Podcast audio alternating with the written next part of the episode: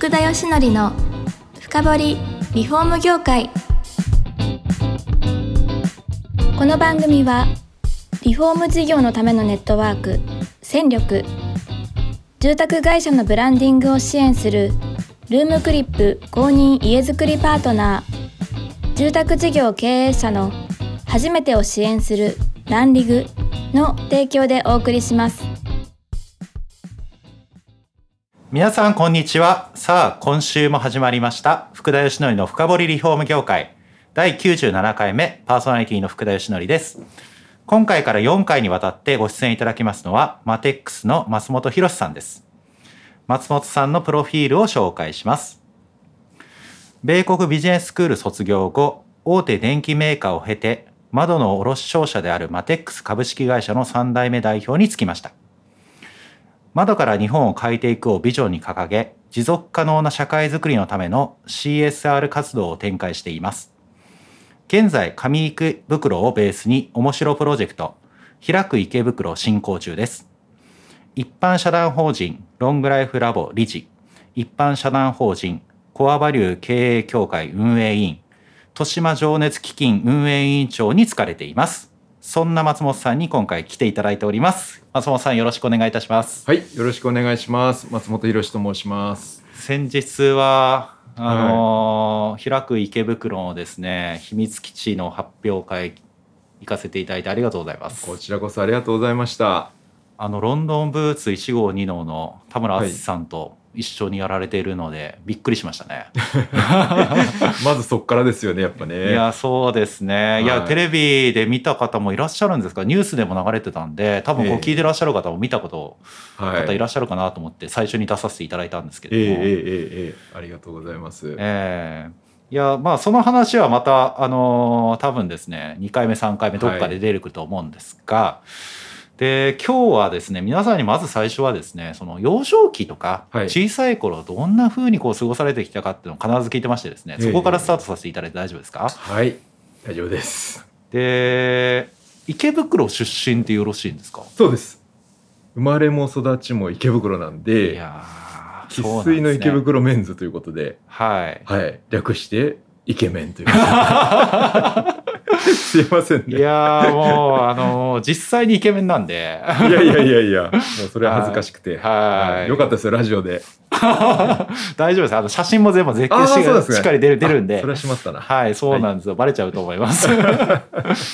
で 池袋のはい。どこあたりで、えっとですね上池袋というアドレスなんですけれどもね、はい。ええ。あの池袋の駅を北の方に北上しまして、徒歩10分ほどなんですが、はいもうあの広い住宅街が広がってるエリアなんですけれども、はい。ちょっと想像ができないかもしれませんけどもね。え池袋のあの繁華街と。ー、あそうなんですね、とね、ちょっとその先には住宅街があるというような、まあ、まさにその住宅街の入り口ぐらいのところに、はい。ええ家と会社がなるほど。あるわけですね。はい、いやー全国の多分方が聞いてらっしゃるんで、ええ。いや池袋と聞いたらなんかあれじゃないですかウエストゲートパークみたいなその印象があって、なんかはい治安悪いんじゃないの？か おっしゃる通りで。え悪かったんですか昔は？その昔は悪くて、はい。で私はもうそこで生まれ育ってるんで、はい。あまり気にはしてなかったんですけれども、はい。中学生の時にええ。世田谷区の方の友達が遊びに来ると、はい。そしたらお母さんが「あなた池袋なんて言っちゃダメ」っていう。あんな危ない街には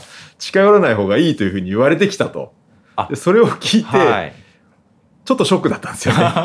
そのあたりからあやっぱりそういうエリアなんだと、はい。はい、自覚するようになりましたですね。あそうなんですか、はえでもどうなんですか？学校通ってた時はなんかこう治安悪いみたいのを感じることはなかったんですか？今思うとですね、ええ。やっぱり映画館なんかも普通の作品じゃないんですよ。上映してるのがですね、え。ええちょっと大人向けのが、あ、ええ。そうなんですね。そうなんです。今ではちょっと考えられないようなはい。ポスターだとか、はい。はい、大きな広告がですね 堂々と映画館にも、はい、きちんとされてるんですね。えー。えはい。じゃあそれが日常ってことはだいぶたくましく育たれたみたいなそこはあるんですかね、まあ、ある意味そうですよね。それが普通だったんでね、え。ええ。ですから別に驚くほどのものでもなくはい。でもよくよく考えたら、はい。すごいことだなっていうふうに思いますよね今。いやそうですよはねそこで普通に過ごされてたからちょっとどう育つのか。こんなになっちゃいましたね。でもあの松本さんやっぱりこう紳士のイメージがすごくあるんで。ありがとうございます。いやいやいや。いやそうするとその治安が悪いとそういうイメージがこうつかないんですよね。はいはいはいはい。え昔はなんか暴れてたりとかまあそんなことはないんですよね。えーとね正直申し上げて、はい。かなり暴れてませんでしたね。あはい、そそういう暴れ方はしてなくてですね。えええであの私も本当に周りの友達仲間ははい。池袋エリアというよりは、はい。結構やっぱり城南エリアの人が多かったんですよ。通ってた学校もあの私立だったんで。あそうなんですね、ええそうなんです。はい。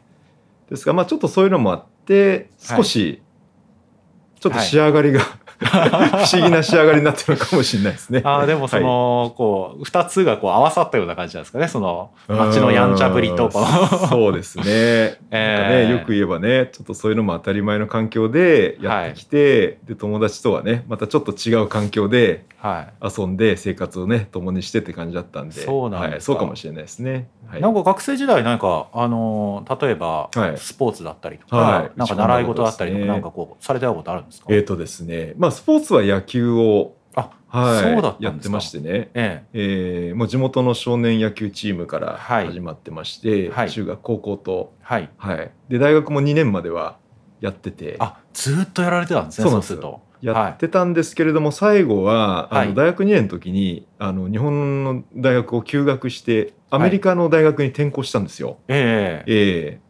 で野球は向こう盛んなんであるのかなと思ったらなくてですね、あそうなんですね、はい、それを機に引退することになりまして、はい、えーいやだいぶそのねそのアメリカの大学あのはい。ビジネススクールって話でこう飛んではいるんですけどこれなぜ行かれるようになったんですか、えっとですねこれはね結構真面目な話になるんですけれども、はい。私もエスカレーター式の学校でずっともう幼稚園からあ通はい。ってたんですね。はいで中学高校生ぐらいになると周りの仲間で1年の短期留学をして海外に行って、はい。また戻ってきてみたいなそういうケースが出てくるんですけれども、はい。そのね1年間でものすごい成長を遂げて帰ってくるわけなんですよ。そういうふうに見えたんですよ。ええ。はい。でああなんかすごいんだなと、ええ。一度ね国境を越えてね生活して戻ってくるっていうのは本当すごい成長ね、はいうん、もたらしてくれるんだなっていうことをやっぱりこう感じるようになって、はい。いずれ自分も行きたいななんていうことを考えるようになってったんですよ。なるほど、ええ。なかなかでもね勇気がなくて思い切って飛び出すことができなくてはい。で大学2年生のタイミングでこれはチャンスかなというタイミングではい向こうに渡ったって感じであすね。そうです。どのくらい行かれてたんですか、えっとですね大学は、えっと、2年までやりました。ではい。向こうの大学にある程度ちょっとね単位が移行できたっていうものもあって、はい。2年から向こうスタートしてるんですよ。はい。じゃあえ向こうで何年か過ごされたってことですか、えっ、と丸4年ですね。あはい。そんな相手なんですね、えーでその後にその修士課程のビジネススクールの方もはい。やって丸4年で、はい、あ引き上げてきました。そうですか、はい。え実際向こうの生活どうだったんですか？向こうの生活はですね、ええ。最初行ったあの州立大学コロラドの方だったんですけれども、超ど田舎なんですよ。はい。で本当ねあの勉強をする環境にはもう最高なんですけれども、はい。ただね休みの日だとかはまあ遊びもねかなり質素なはい。田舎の遊びしかなくて、はい。ええ。夏だとみんなでね自転車乗ったりとか。冬だとねスキーに行ったりしますけれども、はい。かなりアウトドアなね、はい。うん、健全な遊びをしてましたですね。はい。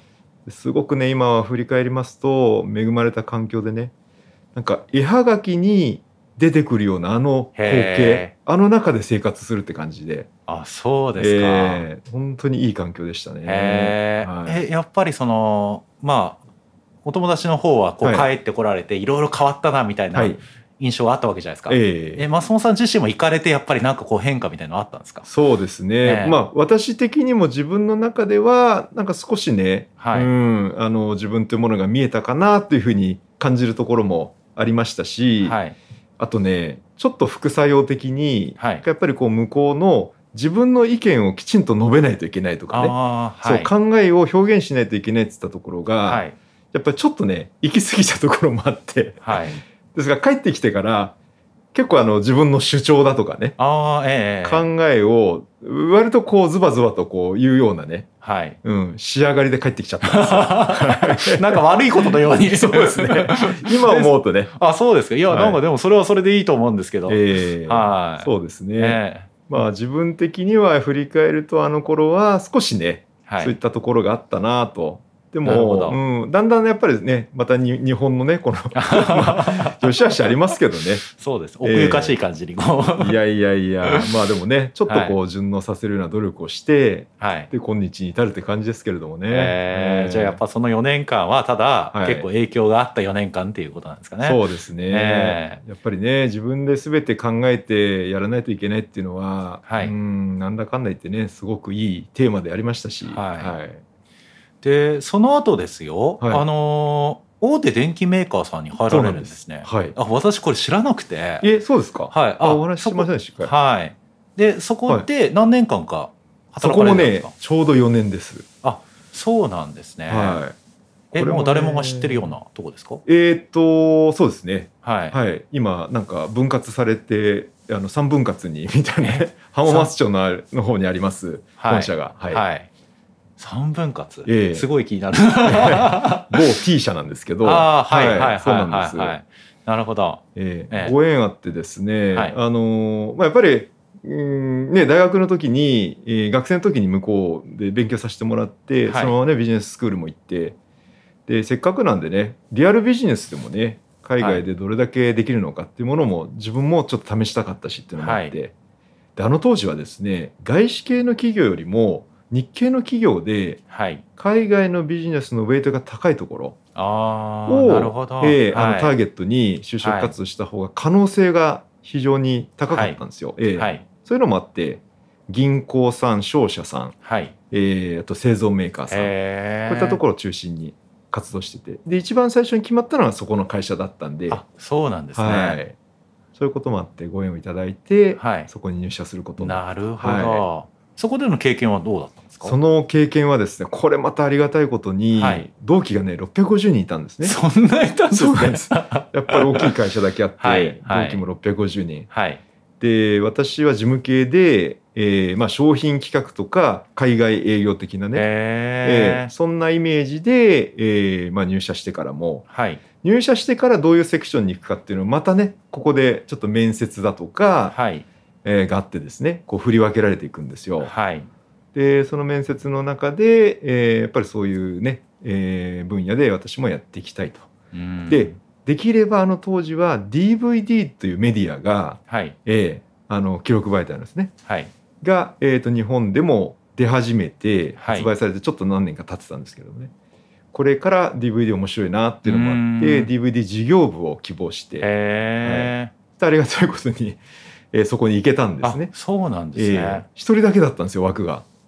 いやよくじゃあ、ねえそのあれじゃないですか、ね主張がアメリカで行った主張が良かったですか？そこはねうまくいったのかもしれないですよね。はいプレゼンがうまくいったのかもしれないです。はいはいあじゃあその DVD をはい企画したりとかなんかこう広げるみたいな、そうですいうことですか？はいはいあの当時はですねやっぱりアメリカの映画産業っていうものを追い風にアメリカがマーケットをうんもういち早く作ってたんですね。はいでアメリカ担当で、はい。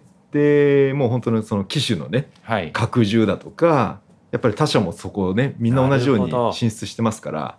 切り替え時期ですか？VHS からこえー、そうですね、はい。切り替えはえーっとまあアメリカの場合はほぼほぼうああ、ですから、まあ今はもう録画とかねはい。全然もう昔の話ですけれどもあの当時はもう再生機しかなかったんですよね、はい。えー録画機能なしの再生オンリーの、はいはい私がやってた時代っていうのはもう本当再生機 DVD の再生プレイヤなるほど、ー、はい、だったですよね。いやーそういったでも最先端のですよ、ええ。当時そういったこう商品に携わってきた中で、はい。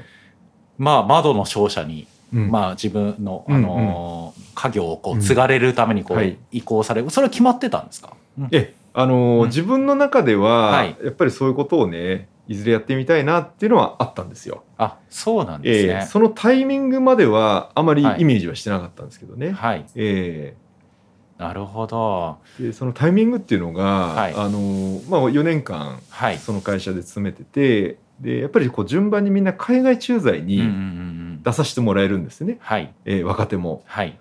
で先輩が順番に行って私がその次の次ぐらいの順番だったんですよ。はいでまあ父親がねそのビジネスをやってて窓ビジネスをやってて、でまあそんな話をしたらあちょっとね海外駐在に行くとこれはしばらく帰ってこないだろうっていうのもあってでまあこれをタイミングとするべきではないのかということでそれで4年で、そうじゃあ行。く決意をされたと。ええそうなんですよ。でここの詳しい話はもっとしていきたいんですけど時間になりましてですね早いですね。早いんですよ。ええはい、そこは次回またお伺いできればというふうに思っております。はい。またですね、あの次回もですね、松本さんに来ていただければと思います。りが今日はとうございます本当にどうもありがとうございます。とんでもございません。こちらこそありがとうございました。はい、ありがとうございます。この番組は住宅業界に特化したコンサルティング会社ランリグが長年業界の今を追いかけてきた福田義則をパーソナリティに迎え確かな実績を持つスペシャリストを毎回ゲストにお招きしてお送りする番組です。